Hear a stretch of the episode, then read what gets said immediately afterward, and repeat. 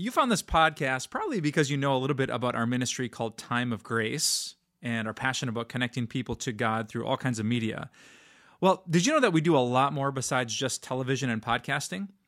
If you check out our website, timeofgrace.org, you're going to find tons of ways to learn about the good news of Jesus. From daily written devotions to daily video devotions, tons of podcasts, blogs, our Bible Basics series called Bible Breath, and books and books and resources and more resources to help you in your walk with God. So if you're interested in any of that, just go to timeofgrace.org. In April of 1992, a man named Reginald Denny was driving his 18 wheeler through the town of Inglewood, California, when he accidentally drove through a major riot that was taking place. He didn't know what was happening, but he ended up right in the middle of it, and he came to a stop at an intersection where a number of people who were rioting, who did not know Reginald Denny, they, uh, they went up to his truck, they opened the door, they pulled him out, and they started beating him. And they beat him badly. And they continued to beat him badly. There were news crews at the place where the rioting was taking place, and so they were showing live video footage of what was taking place during uh, during all these riots, and there were four individuals who were watching on their televisions who saw what was happening to Reginald Denny, and they came to help him. They came to help him. They took him to the hospital, and in the hospital, he was in such bad condition that he suffered a seizure. They evaluated him, and his skull had 91 fractures. His eye was damaged. He ended up with permanent eye and brain damage, but he lived. Eventually, the police were able to identify and arrest a number of the individuals who did that to him, and it went to trial. After going through the trial, the charges were dismissed. They were dismissed. Everybody who heard him, they were free to go. After the verdict was announced, Reginald Denny got up from his seat, walked over to the other side of the courtroom where the mother of one of his attackers was. He gave her a hug gave her a hug. A couple of months later, a prominent talk show host at the time, Phil Donahue, invited Reginald Denny onto his talk show, and on the same set was one of his attackers. And Phil Donahue asked Reginald Denny, Is there anything you would like to say to him? He said, Yeah. I forgive you, he said. And that, my friends, is why a whole lot of people don't want anything to do with Christianity. Because that doesn't seem right. When someone gets hurt, just uh,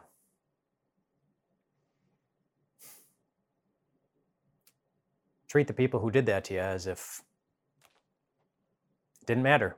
And that's and that's once.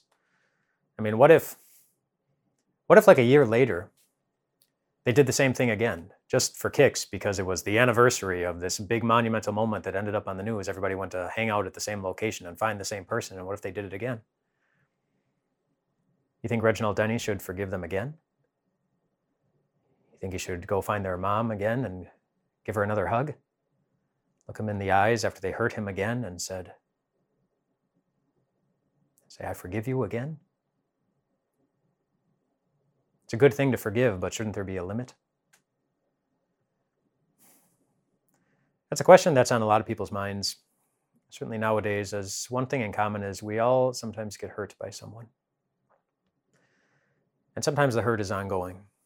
Sometimes it happens again and again and again. And the Bible talks about forgiveness and what a great gift it is and what a powerful difference it makes when we do forgive. But there's there's a hurt that comes along with the process of forgiving. And so with our limited ability to, uh, to take things as they come.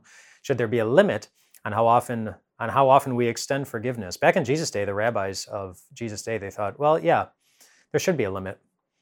It's like they thought sometimes people hurt you accidentally, and for that reason, they thought if if somebody hurts you up to three times, you should forgive them up to three times. Well, one day, Jesus' disciple Peter comes up to Jesus and he says to Jesus, Well, Jesus is what if I do a little bit more than that? And he and he more than doubled it. He said, he said up to seven times. Should that be the limit? Should that be enough?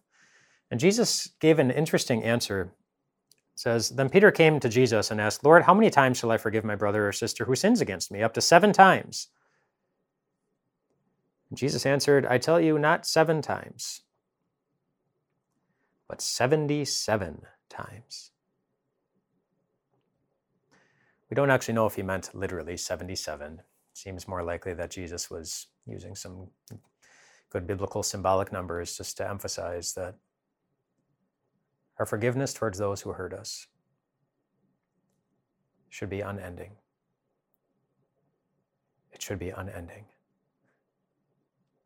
no matter what they did, no matter how much pain they afflicted, that we should forgive and forgive and forgive. that's a hard thing to put into practice. Jesus knows that it is too. But it's a beautiful thing when it is. And you know that. Just for a moment, think of yourself. What's your biggest regret? Can you picture the person in your life that you've hurt most deeply?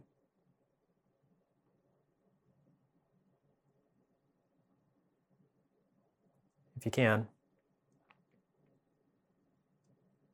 then picture someone different. Picture Jesus hanging on the cross. Picture him opening his mouth to say something. Picture his eyes looking in your direction. And then imagine that out of his mouth comes the words Father, forgive them.